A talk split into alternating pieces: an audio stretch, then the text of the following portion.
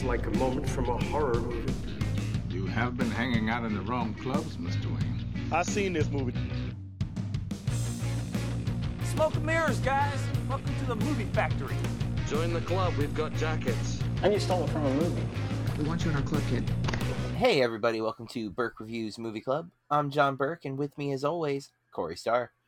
Hello, hello. Uh oh. Already cutting out. Technical oh, errors abound. No. Um, you know, sometimes the internet is not a fan of things, but uh, we are back with another episode, episode three, I think is correct this time, of uh, Phoenix Rising. Let's see if I don't screw up the movie this time. Um, we'll be reviewing the movie Sneakers this week from 1992 uh, because of River Phoenix, because that's what this whole month is about. We're looking at the films of River Phoenix. Um, mostly ones I've never seen because I've never seen any of the five that we're reviewing. Uh, Corey, refresh my memory. Have you seen Sneakers before? No, but I did own it. Okay, so this is one of the the few that we're watching this month that you have not seen. Um, yes. I think there's only two, right? And everything else you've seen. I'm pretty sure. So um, we'll be getting into that a little later in the episode, but before we get into uh, our review of Sneakers, we like to talk about what's been going on and what other films we've been watching since the last time we recorded. So, Corey, how's it going? It's going. Is it Friday yet? Actually, In fact, it's Monday. Bad. Yeah. I. I was having a pretty solid Monday until my college class tonight, and then we got um, the computer lab that I have as my classroom. Uh, got mm. new computers this week, um, which is a good thing, except uh, there's a glitch sometimes where we have to change our password like every couple of months for security reasons or whatever. Yeah. And it wouldn't let me like it would let me it would tell me I need to change my password. I would type in my new password and then it wouldn't be able to like complete the process. And so like I'm panicking, I can't get into the computer to teach the class. And so like I, I'm trying to get there is like a general login instead of our personal login. And nobody in the building knew the password to the general login. Oh no, so that's useless. yeah, so I'm like panicking. I'm like, okay, okay, okay and then I realized that all the student computers are automatically logged in, and I can go to the browser, log into my email for the school there, and that would prompt the password change, and it would work there. So that's what I ended up doing. But I went through like 15 minutes of like anxiety, not realizing that I could simply just do that. Um, and once it clicked, it was like quick solution. But I was like sh- panic mode because I'm like, I don't, I'm, I'm early to everything. Like that's kind of my thing is I get to any place I'm supposed to be usually five to ten minutes early. I can't help it. It's like an obsessive thing for me. That's a that's um, impressive. It, it is and isn't because it's usually a waste of time because I'm there so early that I can't do anything else except for wait for the start of something. You know, um, okay. not always. Sometimes I can multitask, but other times it is like just okay. Why are you here five minutes early when you can't do anything? But um, for my classes, it, it lets the students come in a little early and they can get situated, and it gives me time to get ready because I, I literally walk into a classroom that is used by I don't know how many professors throughout the day, but you know it's not my room, it's not my stuff, so I have to log in, I have to let it load up, and I have to you know get the projector turned on and all that. So today was like super like I was like this isn't like a Monday at all. Then that hit, I'm like there's the Monday. I was wondering where you, you were. You can't say stuff like that because the universe takes that as a challenge. Mm probably not wrong, and I definitely felt that way this afternoon. But it, again, it all worked out. But for like, and I still got the whole lesson knocked out despite the loss of 15 minutes. Um, but yeah, it, it was it was stress inducing. And then I felt bad. I had a um a student in my class email me um that I didn't I didn't see until like she was already there. Uh, and that her babysitter fell through, but she really didn't want to miss class, so she was asking if she could bring like her six year old to class, which honestly I had no real problem with. But then I found out that it's not allowed. Um, what? After, yeah, after I allowed that, um, it's probably like I didn't get I didn't get into whys because I'm a rule follower. So when I was told that I can't do that, I was like, okay, no problem. We'll I need I need to know why so I remember though. I'm guessing, and I'm only assuming that it has something to do with liability, um, like insurance and who we can cover and whatnot. Um, it might have some other things, uh, potential disruptions. It could be someone else complained in the past, and thus it became a policy. Um, I don't know for a fact, but I, I do. I feel bad because like I couldn't even tell at the point when I was able to answer the student. The student was already there with their kid. Um, but I gotta say, six year old, super well behaved, great kid. Um, no no issues, and I know I'm boring, uh, in especially to a six year old because it's just like watch me do the thing and then you do the thing on your computer but she's not doing that. She's just having to listen to me drone on about you know access uh, which is a microsoft office program that nobody uses in the practical world but microsoft requires it in this class. Um, it is a good introduction to database design but it is not a program that any database designer to my knowledge actually uses. So it is what it is. But um, yeah that's that was my uh, monday but otherwise, I've had um, it's been mostly good. Uh, I took my wife to a concert um, on Friday night that uh, an, a Christian artist that she's a big fan of named Zach Williams. Um, not really my my scene. And Corey, you know I'm kind of like socially awkward. yes. So one of the things I've never enjoyed at church uh, is the the part where they tell you to like stand up and shake people's hands. Um, and I especially don't like it right now when the do they know about the coronavirus? right. Um, and so he, it's a concert, right? And I'd already been soured by a uh, a sales pitch of sorts, um, an intermission because they they have to like try to get you to feel guilty about having any money at all, even though you know logistically I I don't have any money, and that's the the whole challenge. But um, after feeling a little dejected by that, and then uh, like after two songs from Zach Williams, he's like, "All right, everybody, stand up and shake someone's hand because we're in church." And I'm just like, "Well, you just set off all my socially uncomfortable alarms, and now I'm going to sit here awkwardly and try to look at the floor and hope nobody tries to you shake my hand." Yelled coronavirus. Well, Kathy did what Kathy does because she knows me very well, so she's super social. But the the girl who was sitting uh, next to us uh, tried to guess I uh, get my, get my attention, but I did. I literally did not notice because I was truthfully staring at the ground and hoping no one tried to talk to me. Don't make um, eye contact. I was I wasn't even standing up. Like everyone else was standing up. I I stayed sitting because I that you, he literally triggered like my I'm not okay with this alarm, you know. And no, um, you did it. I've done this. Uh, it, I've shut down like that a few times. I, I don't. I'm okay with a social introduction in a normal sense.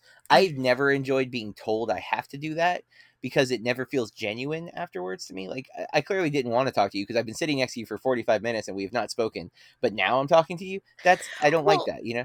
Also, I feel like treat other people how you want to be treated. I don't want random people just talking to me. Maybe I like being quiet.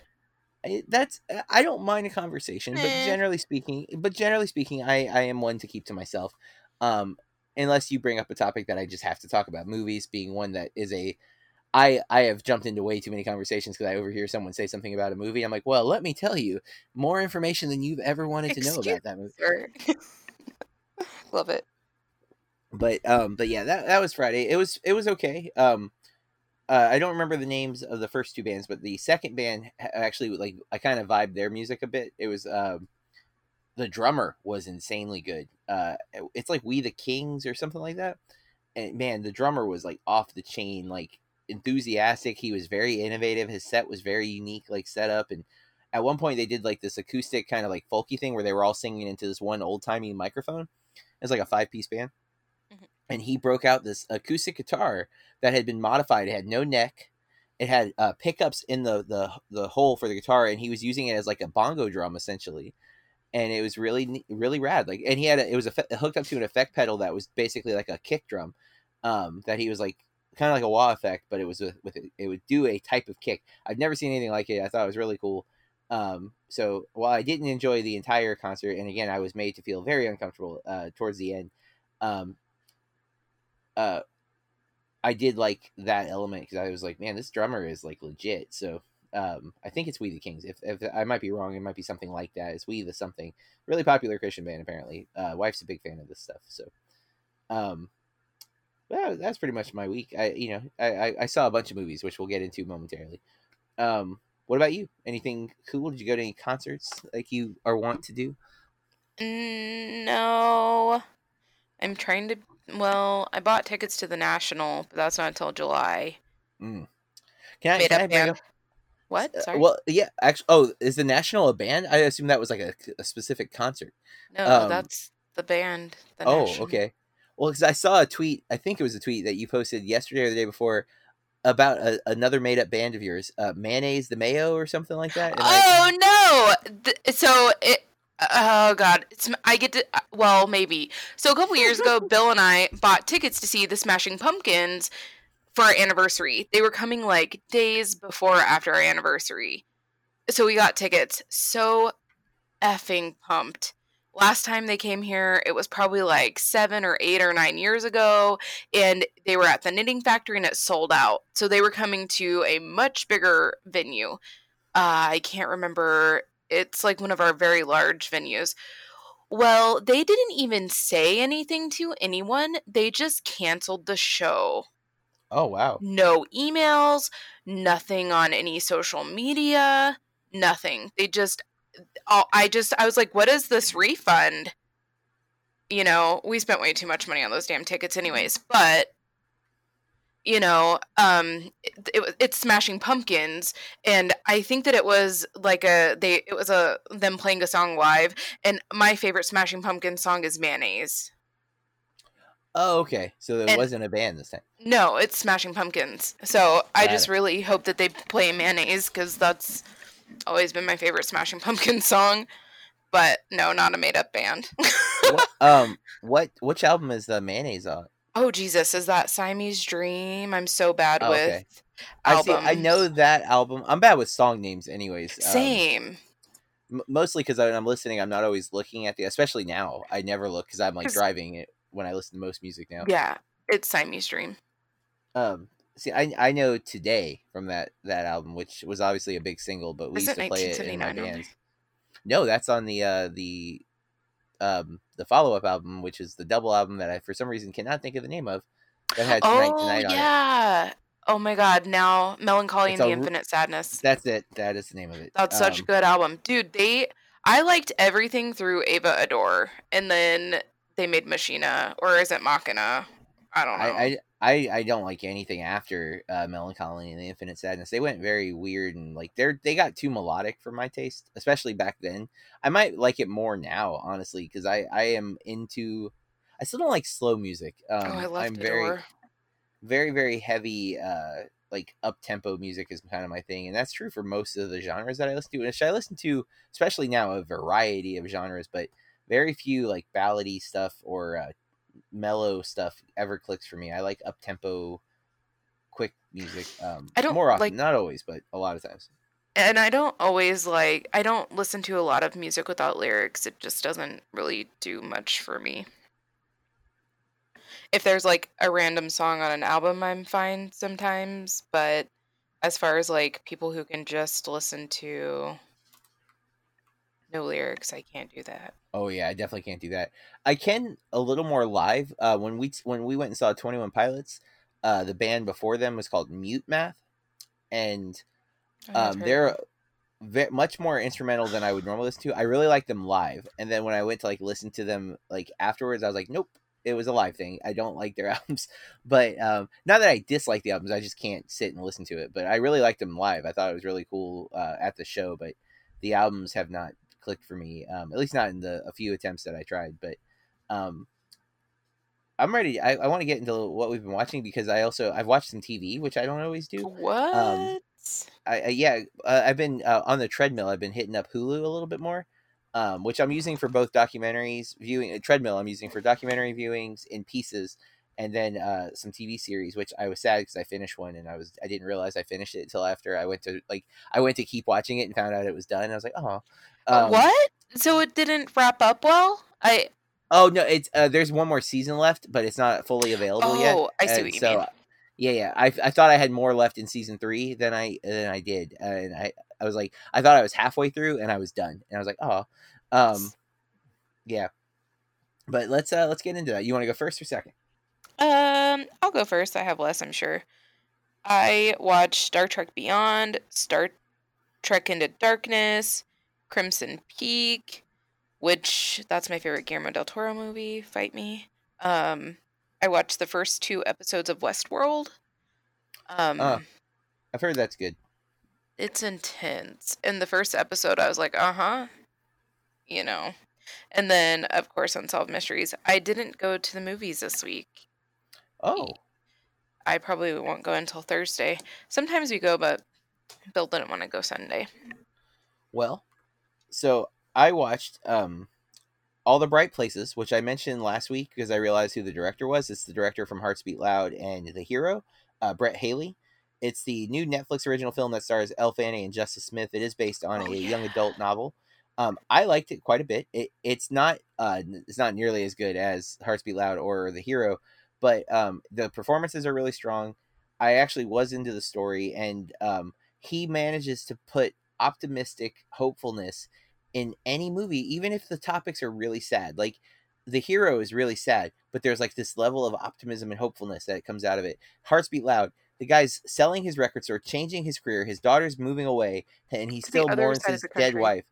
Yeah, and he still mourns his dead wife, and yet there's an optimism, hopefulness to it. Like he's so good at this. Um, and and this movie I don't even want like all I'll say is how it starts. The opening sequence is Elle Fanning's character standing on the ledge of a bridge, apparently about to kill herself. Justice Smith is running, like he's jogging in the morning, and sees this girl standing on the edge of a bridge alone in the middle, like early, early morning. So he walks up to her and is like, "Hey, what you doing?" Like trying to be chill.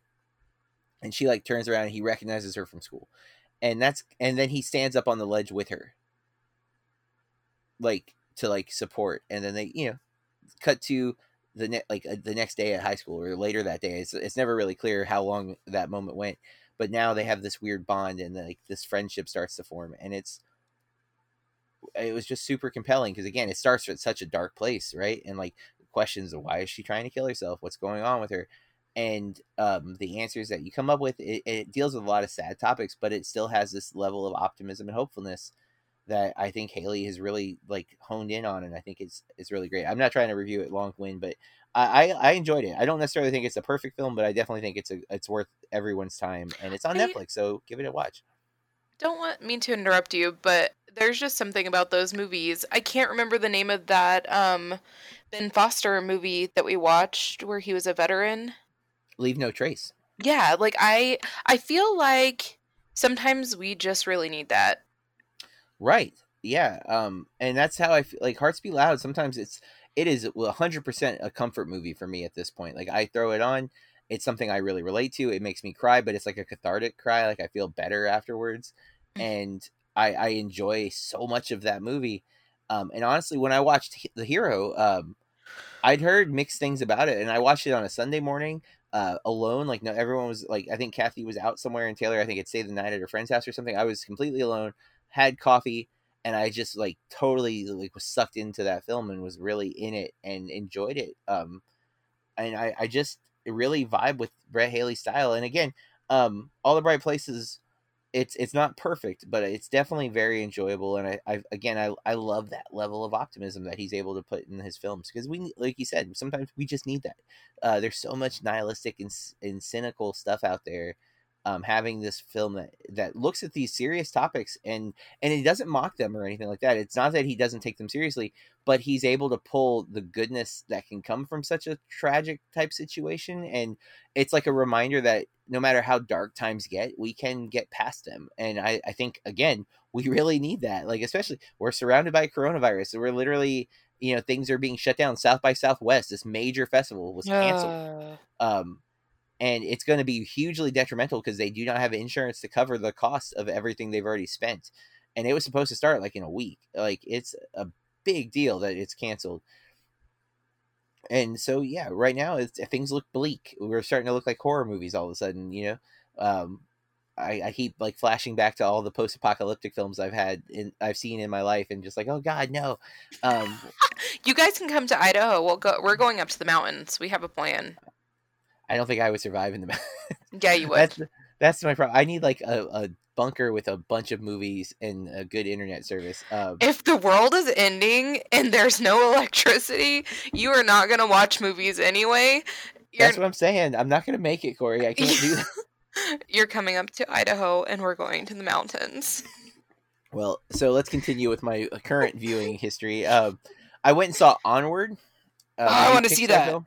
I loved it. I don't understand a lot of the hate that it's getting, and, and even if it's not getting like full hate, it's getting this like kind of indifferent, like it's it's sub Pixar, and I feel like it might be nerd hate because it is very much a D and D campaign.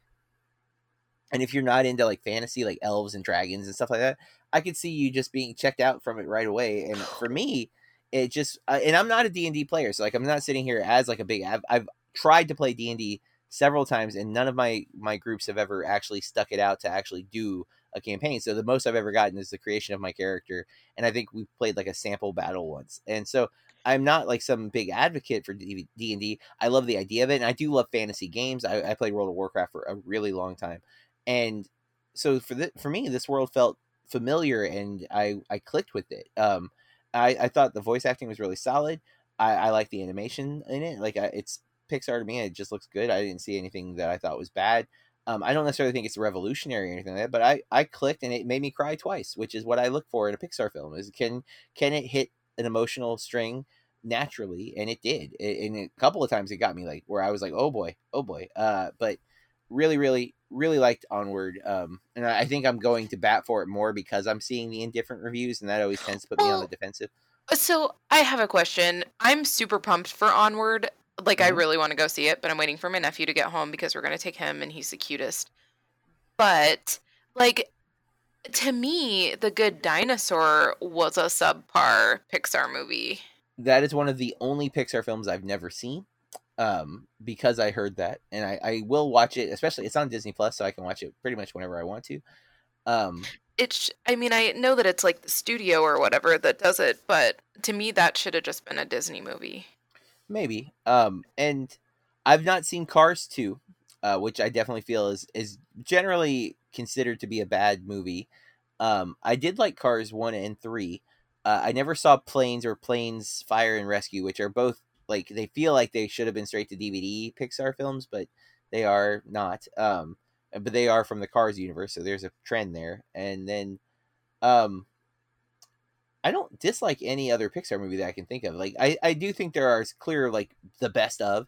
I think Up. any of the Toy Story movies is uh, in the best of. I think Up is deserving of the best of. I think In and Out, uh, Inside Out is is that right? That's the name of that one. Yeah, right? uh, that one's fantastic. Um, I I love Finding Nemo. I love Monsters Inc. Uh, for me, those are a little lower down on the list. Um, I think both of the sequels are fine. Uh, I I think Finding Dory is better than Monsters University. Um, I love The Incredibles and Incredibles 2. Like, I, I don't know that there has to be a, a best. I mean, to me, Toy Stories are the best. I love all four. And um, they really, really click with me. And they hit, I grew, literally have grown up with those movies. And I feel like they have been adjusted to fit where I'm at in my life. Like, the number four is very much about being a parent and having to let go of your child kind of thing. It totally clicks with me right now. So, like, it just there's a personal connection. But yeah, I, I, think Onward is deserving of higher praise than it's getting. Um, I do think it is. Uh, if you aren't into fantasy, it could be a good introduction to fantasy. Um, and I kind of like what it's saying about our world. Um, but yeah, uh, I saw Onward on Thursday. Then uh, my wife surprised me because she really just wanted to go see a movie on Saturday, which she doesn't always want to do. And I was even more pleasantly surprised because she found out that Emma was playing in a, a close theater, like a 45 minute away theater. So we made a day of it. We went and saw it. Um, it's good. Um, I, I will tell you this, Corey. I've learned about myself. Movies uh, that are set in this era are not something I'm very into. And often it's because I don't fully understand everything they're talking about because I just don't know Victorian period piece very well. Like I don't get the a lot of the terminology. I don't get a lot of what they're referencing. Um, and the only reason I fully understood what was happening with this movie is because I've seen Clueless like a hundred times. Um, yes. Um, and so I like once I, I remembered partway in, like, oh yeah, Clueless is based on the the Jane Austen book Emma, which I've never read, but I've seen Clueless a lot. Same. And once I started making the connections of like, oh well, Emma's clearly Cher, duh. And then I start, I'm like, okay, this is that person. This is Paul Rudd's character. This is this. Once I had that, even when I didn't understand what was being said, I knew what was happening because I knew Clueless. Like that was literally what made this movie tolerable for me more than anything. And I love Anya Taylor Joy. I think she's great. I and like she's very good in this. I love Bill Nighy, and he is mm. super funny in this movie. Um, which he plays her dad, and he's he's just great. Uh, and I kept thinking I was very much comparing every scene to like Clueless. I'm like, okay, so this is like that one moment. Um, but uh, yeah, I, I don't know if I would have had a clue what was going on if I didn't make that connection immediately. Um, I did enjoy it though, but I, I didn't I didn't love it, and I did, it felt a little long. Like there was a couple times where I could have probably closed my eyes and taken a nap. Um, but yeah, overall not bad. Um, then uh, that night, I because of uh, Blank Check podcast that I've been keeping up with, they're finishing the Jonathan Demme series. There's two more movies left. Uh, well, there was. Um, now there's just one, but I had to watch a movie you bought me for Christmas, A Master Builder. Yay! Um, so, uh, I, truth, I only asked for that movie because I knew they were doing the Jonathan Demme series, and it was apparently the only way to get it was on Criterion. So I was like, hey, there you go. I'll go ahead and snag that. Um, I did not do any research into it, but Wallace Shawn uh, wrote it. It's considered to be part of the trilogy of um, My Dinner with Andre, and then there's another movie in the middle. It's the same writers. Uh, it's Wallace Shawn and his buddy Andre Gregory. Um, and apparently there's a Criterion set where they sell all three movies together, which I didn't know. I would have probably asked for that, uh, although probably way too expensive. But um, so Master Builder's weird as crap, and it's like two oh I didn't realize how long it was. It was two hours and ten minutes um, of almost nonstop dialogue, like in three rooms. it, it is a play that was adapted. Um, it's weird. Uh, if you like Wallace Shawn, there's good moments because he's he's he's got even when he's not being funny, there's this like element of him that I can't get past. I always just hear him saying inconceivable in my head. Yeah. Um, as soon as you said his name. yeah, and of course, uh, he is the teacher in Clueless, so that was like a weird mm-hmm. connection. Because I watched Emma, and then I watched a Master Builder, um, but uh, it's not good. It's oh, not very good. No. Uh, Isn't that so disappointing? A, At a least little bit. It was a gift, and you didn't buy it yourself. True. I, I don't I, I don't know if I'll ever I, I have to say though I listened to the blank check episode it's a really good episode um uh, John Hodgman is their guest on that episode when they were talking about it and it's very fun um I will say I I had a deeper take on it than they went in because I I was pondering if he's supposed to be like a god surrogate. Um, mm. and so if the movie with that lens on it, it's it's far more intriguing. I think if if you reevaluate it. So I'm actually tempted to rewatch it solely to, to like really break it down in that that lens, but at the same time, it's two hours of just incessant Talking. dialogue that isn't like it's not like super compelling dialogue. It's just like, oh my god, I get it, dude. Let's move on. Um, but then uh, Sunday, I went and saw the new Ben Affleck movie, The Way Back, um, which uh, is it kind of parallels his life. Um, ben Affleck was uh, went to rehab for alcohol, I believe maybe other things too, but definitely alcohol was part of it. And so this movie is about an alcoholic who finds a way of getting um, out of it through coaching his a high school basketball team that he used to play for, and that was kind of like the best moment of his life, kind of thing. Um, and it's it's weird because it has a lot of script problems, I think, um, or at least it goes.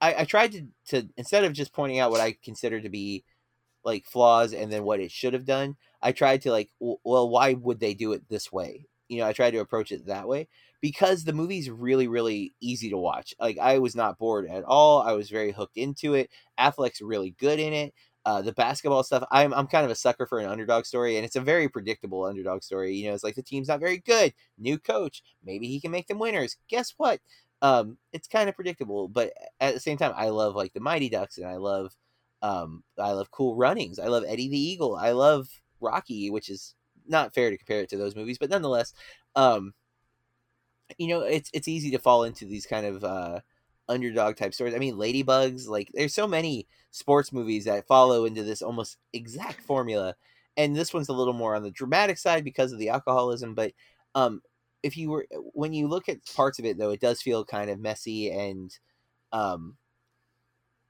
ill structured. Uh, it's like for a, a, big chunk of the movie, it does seem to imply that you could just stop drinking whenever you want, um, no matter mm. how heavy of an alcoholic you are.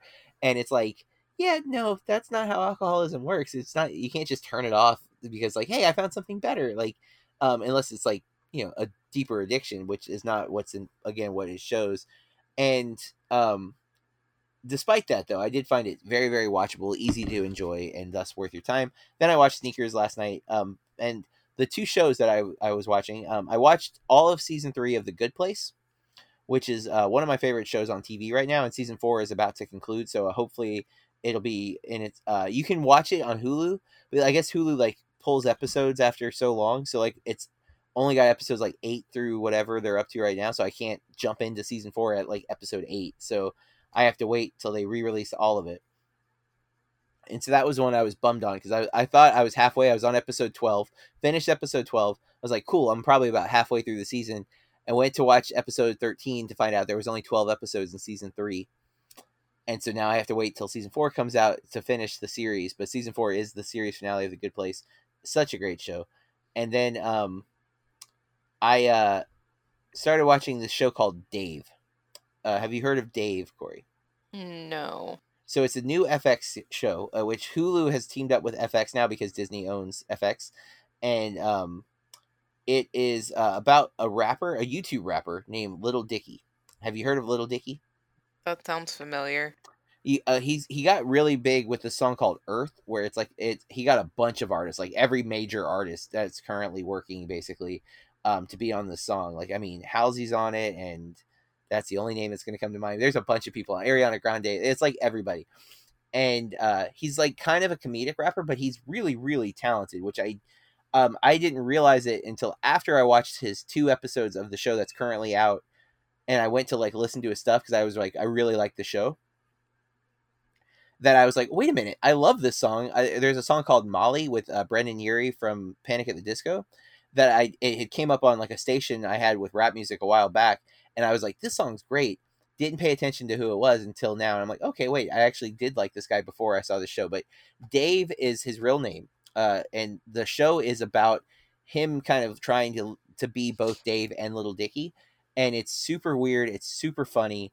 Um, I the first two episodes are fantastic. I really really like the show. If you have Hulu or if you have FX uh, access, I say check it out. Especially if you are already a fan of the rapper, because man, why not? But it's um it's super it's super good i gotta say. It's like it's genuinely like laugh out loud funny. Like there was a part that happened while i was on the treadmill watching episode two and i laughed way too loud. Like i'm sure someone in the gym was like what's up with that guy? Because i i could not help it. Um man it's so funny. Uh really want to recommend that show. Um i saw a, a trailer for it before um the uh, movies uh, before I saw the Invisible Man. Actually, it was like in the not in the trailers, but like you know they have the commercials before the trailers. Mm-hmm. Um, it was in one of those, and I was like, I didn't know anything about this. And uh, Sean Big Tuna uh, watched it and was like, this show is really funny. So I'm like, oh, I'm gonna give it a go. Why not? And I loved it. So yeah, uh, definitely recommending Dave. All right, that's all I've been watching. That was longer than I meant it to be. I apologize. I need to jump in. Mm-hmm. I don't know if you saw or any of our listeners, but I'm very pumped that in May, on May 2nd, nope, May 3rd, 4th, and 6th, they're doing a 25th anniversary event for Clueless. Oh, I did not see that. Yeah, so I'm pretty pumped for that, and I thought I would share. Is it so? Yep. Interesting. So 25th anniversary. You did you say when? Yeah, May 3rd, 4th, and 6th. Which they usually only do two. They do the Sunday mm-hmm. and the Wednesday, but they going all out for Clueless. I think for the uh, the anniversaries, they sometimes will do a little more. I'm hoping mm. it's going to be happening close to me. Let's see. Yep, it'll be in Lakeland. Yay! So yeah, definitely want to see that. Um, I feel like those dates might conflict with something uh, May fourth is weird because that is a Star Wars day, if anything. But um, yeah, I have to go the sixth, but yeah, um, I'm, to try to go that Sunday. What? I Felt like I had something else to say. My friend has never seen this movie, so clueless. Really? Yeah, I'm making yeah. her go. I showed it um, to my yearbook class. I think last year. After we finished the yearbook, we always watch a film. Mm-hmm. Um, and so that was the one I picked for some reason last year. Um, I mean, it's great, but I, I, I don't know why I picked. I think it was last. Maybe it was two years ago. Yeah, it was two years ago. But still, um, they were talking about it the other day because we're getting ready to finish our yearbooks due uh, this week. So we've got a, oh, a party week coming up next week.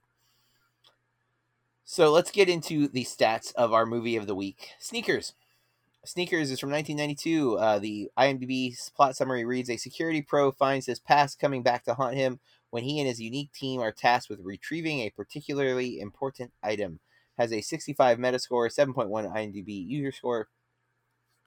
Stars the endlessly watchable Robert Redford, Dan Aykroyd, Sidney Poitier, um, Joe Marr, I guess he's not really like in it very much. Um, David Strathairn, uh, River Phoenix, of course, which is why we picked this movie.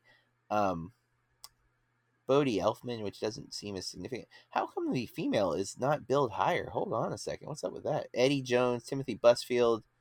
Um, there we go. Mary McDonnell. Uh, and then, oh, I knew I recognized him. Donald Logue is in this movie. Um, but, uh,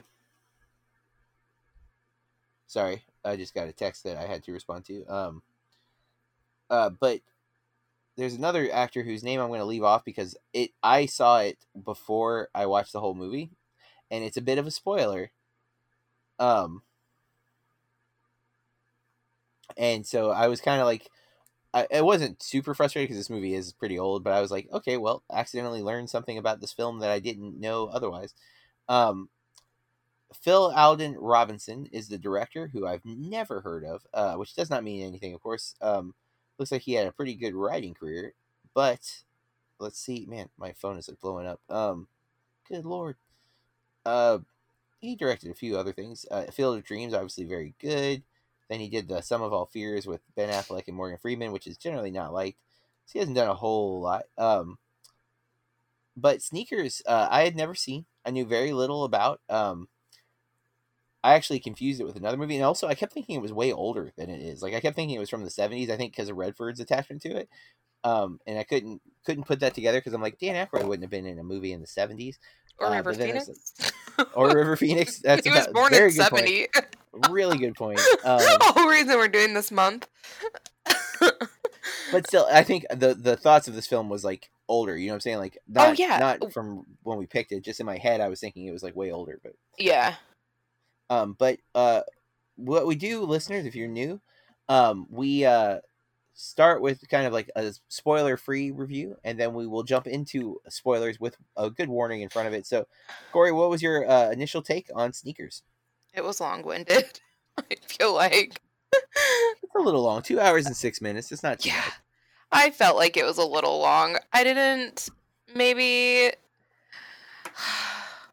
it wasn't my favorite.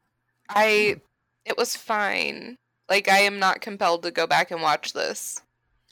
Well, for one, it's definitely not one of River's leading roles. Uh, he's a I wouldn't even call him a tertiary character. He's he's way down on the list. Um, he gets some good scenes, and he is. It's not like he's just a cameo or anything. He he is a major player in the group, but he is the kid, so he is delegated to like backstory and side jobs. Um, I would say Redford is the clear lead without any hesitation. Sidney Poitier, I would say, is like his his second in command, with um, Aykroyd being kind of an obnoxious conspiracy theorist character, which I, me man, it's funny because, well, in 1992, I wouldn't have thought conspiracies to be so rampant um, as they are now because there oh was no God. spreading of the internet. You know, I feel um, like it might have been worse because people couldn't do any research. Oh, I don't know, Corey. Have you ever watched the conspiracy stuff on YouTube? Like people, uh, the research they do is not accurate. They look into weird places. like oh my also, god, a lot of it is jumping to conclusions. Um, and so research is a strong phrase because it's like a lot of their quote unquote research is like half baked ideas. Like oh well, the government never explained this. It's like yeah, but that doesn't mean it's this either. You know, like just because it's not explained to be A doesn't make it B. Like you know. Um, it's one of those big leaps in logic that people take. I don't know. believe in I, conspiracies. I think about like cults and I don't know. I mean, I'm not saying some of the conspiracies aren't possible. I'm just saying yeah. it's a big leap to go from it could be to it is. And Definitely a lot is. of times conspiracy theorists go with it is way too quickly. And this character is definitely that. And Sidney Poitier, he can't stand Mother, um, which I don't get the nickname for Mother either, by the way. But um, uh, it was also weird that one of the characters is blind. Um, there's a lot of weird humor built from it, and it's David Strathairn is not blind, so he's playing a blind guy, which is probably fine. But uh, I kind of loved some of the details with that, though. Yes, yeah, I, I enjoyed a lot of the the film because it is like a weird. It's not really a spy movie, but there's definitely like spy elements because they're they're a surveillance crew. Um, you know, it starts uh, uh in college. We see um, Bishop, who's Robert Redford's character, and his partner Cosmo are hacking into things and like they're transferring money from one place to another, um, like just screwing with the system. Uh, Bishop steps outside to order a pe- uh, to go pick up a pizza. Sorry, after losing a coin toss uh, to Cosmo. He thinks. Yeah, he thinks, and then Cosmo uh, gets arrested, um, and Bishop witnesses it, but runs because that's what one would do well, if they're afraid of going to jail. Go down. yeah, and so uh, he, we're told that Cosmo was killed in prison um, by Bishop, and that uh, he's basically uh, gone very like straight, but he's so good at being able to like hack into and break into stuff that his company, which is full of like criminals or ex CIA or whatever, um, that's they get hired by companies to basically rob them and then show them how to fix their security. That's what looks like a heist movie because we see them doing this big bank robbery thing and we watch them execute, but then the next day we see him giving the money to the bank and explaining what they did wrong, and you're like, oh, okay, that's kind of cool. So they're like the good guys who could be bad guys if they were forced to use their powers for evil. Um, and Redford's great in this type of role. Uh, if you've seen Old Man and the Gun, oh, um, so or good. Butch Cassidy and Sundance Kid, which is his iconic role that obviously he's named the uh, Sundance Film Festival after. Um, it, he he's just great. He's charming. Um, I, I don't know. I really like Redford. I did uh, kind of agree with you. It did feel like I'm like, can we chop 20 minutes off of this? Like at this point, I think easily they could have because uh, I don't need you to show me all the motions. Yeah, it it really it kind of goes heavy handed into the uh, the heisty elements. Um, there's there's some stuff with a few characters that feels like we could probably chop a scene and we still get the same dynamic between characters and stuff. Um, I liked uh, Liz, um, and oh, uh, another actor who didn't pop up fast enough. Where is he at? Where's he at? I always forget his name, but I'm very familiar with. There he is. Stephen Tobolowsky uh, shows up in this film, and I'm a I'm a big fan. Uh, I especially love him in Groundhog Day. Um, he's good, and uh, he's always kind of like a. He's usually a character actor who shows up in a role of an obnoxious character or a villainous character. Like he shows up in Silicon Valley, I think season three or four, and he's like the replacement like villain character for the for that season. Um, in Groundhog Day, he's uh Ned Ryerson, and he's the insurance salesman who meets Bill Murray on the sidewalk and tries to like sell him insurance. Am I right or am I right? Am I right? You know, like I don't know how much of oh, a Groundhog yeah. Day fan. I'm a big Groundhog Day fan. Yeah, he's one of the most quotable characters from Groundhog Day. My my friends, we all like drop the uh bing like it's it's a it's a favorite of ours. So I'm a big fan of his. So I was excited when I saw him show up. Although he's not great in it's not that he's bad it's like the character is not really it's it goes on too long i think uh, the date with him and liz and it it it goes on way longer than it felt like it needed to like we get it like kind of what you're saying there are things that we can get without having to see every step along the way um, mm-hmm. especially if the steps don't feel vital or like they try to make it feel like there's going to be some kind of conflict and then it kind of fizzles out and it's nothing. It's just like wasting our time. Yep. So, um, I liked it a little more than Corey. I think. Um, I I didn't love it. Uh, and again, since this we are watching this more for River Phoenix, it did feel I was like, well, this isn't the best pick for a River Phoenix month. But like Anton Yelchin last month, we we only have so many of his films to choose from. Um, partly one because you've seen a lot of them, and two, uh, we already did uh, uh, my own private Idaho, so neither of us could do that one, which is one of his bigger films. And so, you know, this one was just and, it was kind of a filler episode, I guess, in that way. Yeah, and there I right now I can't remember the name of it, but there is one of his movies and we've talked about it before that I really want to see and they didn't even it wasn't even like complete before he passed away, so they um released it after he had already died but it's not they printed it on DVD but it's like impossible to get a hold of and it's really expensive if you find a used copy and I really hate when that happens um, because it's not like and there's been one episode that we have watched the movie on YouTube because we legitimately could not get a hold of a movie and at some point it's like well even if I do buy this movie really expensive that's a really expensive used, it's not like the people who made it are getting that money. True. Yeah. So um, and we don't we don't encourage that, mind you. But um, you know, we've only that, done that one time. And I know even the Blank Check podcast, which is a much more I would say reputable and funded podcast than our own, um, they have done that with um, I'm gonna forget what movie it was, but it was a musical that uh, oh man, um, it was after broadcast news. Uh, it was that director whose name is not going to come to me all of a sudden. Um, but there's a musical he did with Al- Albert Brooks that is like impossible to find one of the versions of because there was like two cuts of it for some reason, and so they went bootleg for that because there was no other way to, to see it. So um, it was Dark Blood. Oh. Was the name of that movie? And I think it's a western. Oh, interesting. Yeah.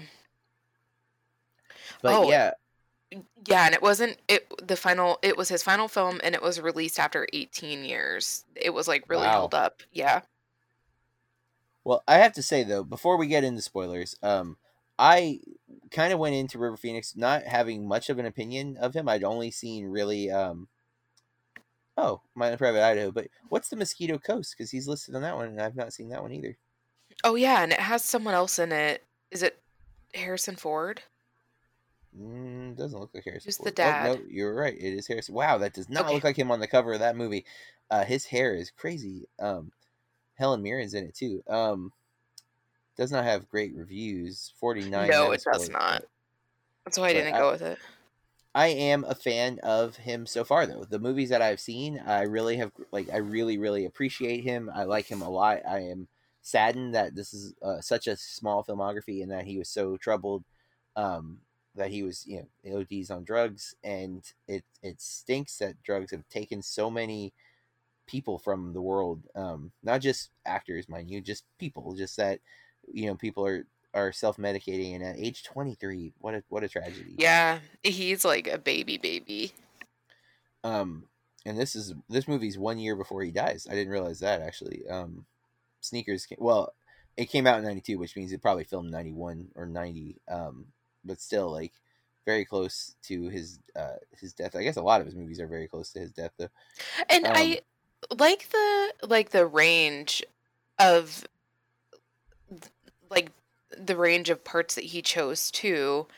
Um yeah. like I love I think it's called Thing Called Love.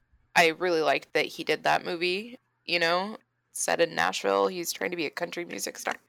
Um, yeah, I want to watch that one too. Um, now. I watched watched it streaming somewhere, but it was a while ago, like a year or more ago. But it used to be on Netflix or something. I have to look for it. But um, with that, we you know we didn't love this movie. I I'm leaning in the middle uh, right now. Uh, but we'll see what happens after our spoiler talk. Let's go ahead and do that, Corey. Let's get into spoilers. Guys, from here on out, we are going to talk about this movie in great detail. You have been warned. So I don't, I don't even know if that's true. Um, the big twist is that Ben Kingsley's character, uh, Ben Kingsley was the one I read he was in it, and I saw his name was Cosmo, and I was like, wait a minute. And then like Robert Redford's like Cosmo was killed in prison. I'm like, well, I understand the plot of this movie now. So um, quickly realized that Ben Kingsley's character was going to be seeking revenge and blah blah blah. Uh, I don't love. I like Ben Kingsley as an actor. I don't know what accent he's trying to do in this movie, but it is all over the place. Um, like I don't know, like because he's been like recruited by the mafia. They they helped him get out of prison, and like he's helping them get this like hacking thing, and it's oh man, it's so weird. Like well, oh, like there was too much going on in this movie. Yeah, because like we get after him. Yeah, we get the revenge element of it, but then it's like um it's not just revenge and he's going to let him live but then he's not going to let him live and you have these like henchmen guys who are pretending to be the nsa and it's just it, it is there's a lot going on. It's a very like plotty movie especially for one that's listed as a crime drama comedy. I'm like maybe too many thoughts like like let's, yeah, just let's go like two tops. Yeah like it's, it's a, well i mean you can make it work but like you said there's a lot of story and a lot of plot because then you get liz's character and there's like some weird history between liz and uh Bishop, but it doesn't really get it doesn't really matter. It doesn't, you know, a lot of it's just like it's such an ensemble cast as it is. Do we need to add more characters halfway through the movie? Like we barely are seeing the the characters who are part of the team, and now we get Liz in here, and now Cosmo shows back up, and Cosmo is like it's unclear if he is the villain, but he's clearly the villain. And then Tobolowsky shows up as the date, and there's like a joke about internet dating. Like there's a lot going on in this movie. And again, the weird, quirky things like with Mother just spouting off randomly about conspiracy theories, like they come out of nowhere. It's like we're just sitting in silence. Did you hear about this conspiracy? It's like, dude, seriously, where did that even come from right now? Like, what what triggered that? Um, and it's one of those weird comedic quirks that, that uh, you see in some comedies. In fact, it reminded me of The Predator from a couple years ago with um, Thomas Jane's character having Tourette's, and he would just like randomly say like horrific things um, in the sake of humor.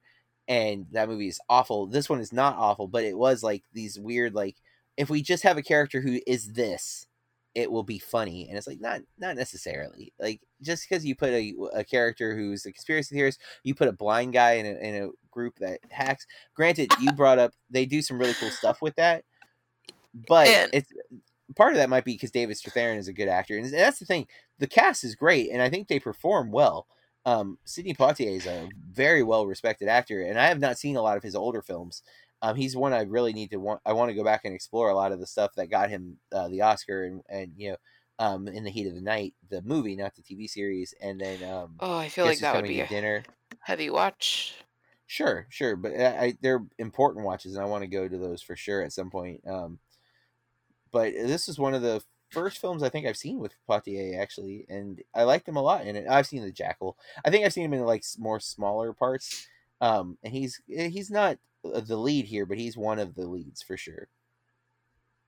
And he is kind of the badass in this movie, right? Like out of the group, he's kind of the tough guy. Like he's the smart one. He's uh not the smartest one, but he's like the most sensible, I guess, of the group. Um especially because of his background. He was a CIA agent uh, I, with a temper. Yeah, I kind of so I do like the setup of the story. Like mm-hmm. you've already said that they we do think that they are breaking into this bank and they're it, it's so funny that they like get into the phone lines and even when the young security guard tries you know gets a call or makes the call um that he's actually talking to someone on their team mm-hmm. and you know that they're actually the good guys because we we've read we've all read stories or heard like oh these hackers get hired by the FBI or you know things like that happening. So I thought it was kind of cool. And then, uh, yeah, so I thought that was fun, but I just, I don't know. It talked and, too much. And there is some funny stuff. It is a lot of exposition. Um, I, I liked like a, the little jokes about them, what they wanted, if they could get whatever they wanted, kind of thing. And then River Phoenix's young character just wanting a date, basically. like, I love that. And like, not even he's 19 and his name is Carl. I thought that people with names like that just came out as adults, fifty-year-old yeah, yeah. men.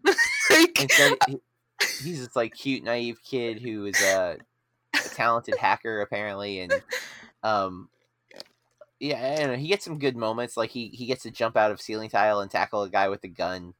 Um, he almost gets killed by an elevator coming down very slowly, mind you. He just wasn't paying attention. Um, like it's little things. Uh, his performance is solid. I liked him. Um, and again, I, I love Robert Redford. I, I've become I haven't seen a lot of his films still, but the ones that I've seen, I really really love him in it. Uh, Butch Cassidy, Sundance Kid, as I already mentioned, and David Lowery's Old Man and the Gun, which pays tribute to this type of movie from Robert Redford. Uh, I love that film so much, and uh, so I was I was into this, but I also like it. It definitely felt like I was ready for it to be over way earlier than it was. And again, I really didn't feel like the the antagonist of Ben Kingsley's character Cosmo worked. I really didn't care. Uh, I was like, yeah, dude, why? You know, it's kind of your fault because if you had just gone to get the pizza, you know, like he would have gone to jail. Yeah. Um Oh man. But what I wanted to say that I thought was funny is I didn't at first I didn't realize that the character was blind. I can't remember his name right now. Uh, Whistler. Whistler. I didn't realize he was blind. I mean, he's sitting there reading a braille copy of Playboy, which I mean, which, everyone says they just read it for the interviews anyway. so, if I'm not mistaken, I, I I'm very I was very upset by that joke because I am a big fan of Mel Brooks's uh, various parodies, and I saw Robin Hood Men in Tights as a kid, and they totally do a Braille Playboy joke uh, with his assistant or his uh, housekeeper or whatever is blind. His name's Blinkin in Robin Hood Men in Tights.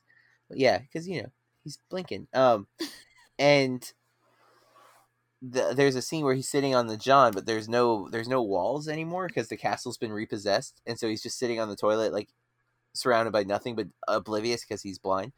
And uh, this is our introduction to the character, and he's holding a Playboy magazine, and it's like it's not a Braille Playboy, but it's like a 3D Playboy where like he's able to like cup the boob, uh, to like get a, a so, so that's I'm like when I see this in this movie, I'm like, holy crap! Did Mel Brooks rip this joke off from this movie? Because it comes out Robin Hood Tights comes out a year after, so I was just like, oh no, like that joke that I've known since I was a kid that I thought originated here apparently originates in sneakers, and so I was a little bummed. Um, and it's also I think it it lands better in uh Robin Hood Men in Tights overall because here it's like, do they really make Braille issues of Playboy? Like, or you know, because like in Robin Hood Men in Tights, totally didn't. I never once thought because it's it's it's anachronistic, right? Like, there's no Playboy in Robin Hood times, so the whole joke is stupid.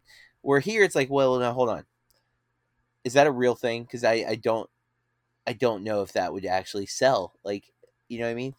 Um, so I, I I don't know. I'm not googling that either, mind you. So I'm not gonna like look to find out. But I was like, is there really Braille issues of Playboy, or is this just a joke in a movie that's otherwise supposed to be grounded in reality? By the way, just realized that River Phoenix's character is the only one that doesn't have a cool nickname, because Robert Redford's character is Bishop, Mother, Crease, Whistler, and then Carl, because they all have real names too.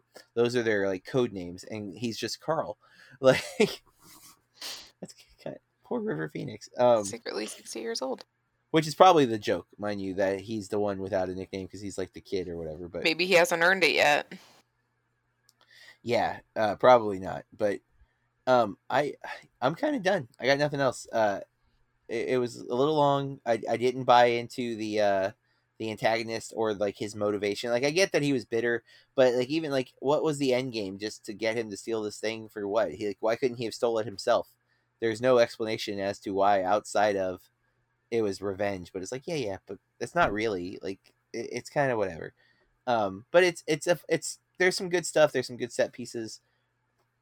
Nothing that I feel like I really like that stands out is like I need to talk about this scene though. Like it's just like well, I laughed a few times. I feel like though the scenes with Whistler were cool, like when they yeah. end up finding out how where exactly Bishop's character was because of the sounds he heard because he was locked up in a trunk. Yes. I yeah, that, that sequence was, is kind of cool. I don't cool. know if it's practical, but it was cool. Um, no. And like, uh, even like that, there's like the hacking sequence with Whistler where he's like, you know, they're kind of like cheering him on. he's like, "You want to do this?" And then they go to the next thing. That was fine. Um, I think there's a lot of camaraderie between the group, and I like those scenes. But again, they're like they're forgettable, but they're like they're enjoyable in the moment. Um, I think those scenes kind of help the movie along because I do like the characters. I, I was not even Mother, who's annoying, I still enjoyed like the interactions with Mother. Um, so again, not a bad movie. I just it wasn't like essential viewing. I guess is what I'm saying. Yeah, I can agree with that. So for me, unless there's something else. I was just going to say that I feel like this is one of those movies that you go in thinking that it's going to be great because it has this great cast and then it just really doesn't follow through. I get it kinda, nervous. It kind of answers like, sorry, I'm not trying to talk over you, but it kind of answers that like, why hadn't I seen this before? Question because it's like, oh, because you didn't have to. It's yeah, fine. you're. It's yeah. Because I don't feel like it's great at any of the things it's trying to do. It's just like fine mediocre. Like, the humor's okay. The crime scenes are okay. Um, there's like almost a weird like inspires Mission Impossible with Tom Cruise a few years later with like him having to walk like extremely slow, and I it didn't oh, feel like God. it was played for comedy enough, like where it was just like I I think I feel like I'm supposed to be laughing, but I don't feel like it's it's shot in a way that makes me think it's funny. It's just like, wow, this is really tedious and I wish this was over. Like it never felt funny to me. It was just like, oh man, I can't believe they went with this like slow walking scene. Like there wasn't a better solution because it, it's not tense enough because they're they're undercutting it with humor. So like none of it really clicked for me. It was just kind of like, okay, yeah. let's get through this. Like you don't know how to feel. Yeah, yeah. It, like wasn't. Should I be clear, nervous? Like, for him with the Mission Impossible scene where he's hanging from the ceiling. You're like you're super tense, and there's no, they're not. There's a couple of jokes there to cut the tension, but the the moment you're supposed to feel is is mm-hmm. intense suspense, and I don't get that vibe from this movie at all. Like there's times where I'm like, am I supposed to be laughing right now, or am I supposed to be on the edge of my seat, or is you know? And it wasn't like I was on the edge of my seat, and then they they cut the tension with laughter. It's just a hodgepodge of what what should we be feeling at any given time that didn't pull me into the film in a way that was meaningful. Yes. So I I would give Sneakers a decent watch rating. Uh, what about you? Oh wow, I'm going not a total waste of time. I thought we were gonna tie on that one. No, I because again I think there's stuff here, um, and it's it's very engaging at moments, but it, it is a little long winded, and I think that's what really hurts it. Um, is that it's a long winded. If, if you trim 20 minutes off and maybe tighten up some of the humor uh, so that it's clear that we're supposed to be laughing, I think this is a really solid film. But um, at the other side, it is a little long winded. And I, I would say I'm leaning towards not a total waste, definitely more so than I'm leaning towards not quite golden. But um, I feel like middling works. So um, next week, we're going to be watching Running on Empty uh, movie number four for River Phoenix month. Um, I know nothing about this movie. Let's take a look at it real fast before we move on to uh, the outro. Um, Running on Empty stars uh, obviously River Phoenix, Christine Lahti, who I do not know, but I do know Judd Hirsch. Always happy to see him in something. Uh, Martha Plimpton shows up in this movie. She's in a lot of stuff, and that seems to be the gist of the people I recognize As a 67 Metascore, 7.7 IMDb user score. The eldest son of a fugitive family comes to age, comes comes of age, and wants to live a life of his own. Uh, from 1988, so we're getting kind of young River Phoenix here. I mean, I, I, guess all River Phoenix is young. Uh, directed by Sidney Lumet, who is an iconic director to 12 Angry Men that we've done an episode on. Uh, Dog Day Afternoon, the original Murder on the Orient Express, and um, I, I've seen only the first movie I listed there. I, I own both Dog Day Afternoon and I think I own Murder on the Orient Express um, because I wanted to watch it after watching the the recent um, one by the guy whose name is not going to come to me when I need it to come to me. Oh well, because it wasn't good. But uh, this is what we're going to be reviewing next week. Um, you can rent it on Prime, it looks like, or Vudu for a couple bucks if you don't have access to it in another way. Um, we'd love to hear your thoughts on the film, so you can reach out to us on social media. I am at Burke Reviews and Corey. At Corey R Star, two R's on the end. And if you like what we're doing, we would love for you to rate and review us on whatever platform you listen to us on. It helps us to get new listeners, which helps motivate us to keep making more episodes and watching more movies. Because, you know, we do spend quite a bit of money buying some of these movies. Um, sometimes we can get them cheap, and sometimes they're on streaming services we already have, but other times uh, we are buying movies that we may or may not like. Um, I got this one for a dollar, so I'm not too hurt of that. I don't love it, but you know, a dollar is a dollar. So and it all adds up. It does. So the more listeners we get, the the help, the better off we end up being, and, and kind of help subvert the cost that we have to put up. But uh, no matter what, thanks for listening. We appreciate every one of you. Um, we love some feedback, so hit us up again on that social media stuff. Um, follow me on Letterboxd. I post everything I watch there. That way I don't have to be as long winded on here. Follow, uh, check BurkeReviews.com for uh, post. I recently just uh, posted my review of the down of Downhill, and I'll be posting my review of The Invisible Man, a film that I loved very very much. Um, and uh, I think that does it. So until next time, keep watching movies. This has been a Burke Reviews podcast. BurkeReviews.com.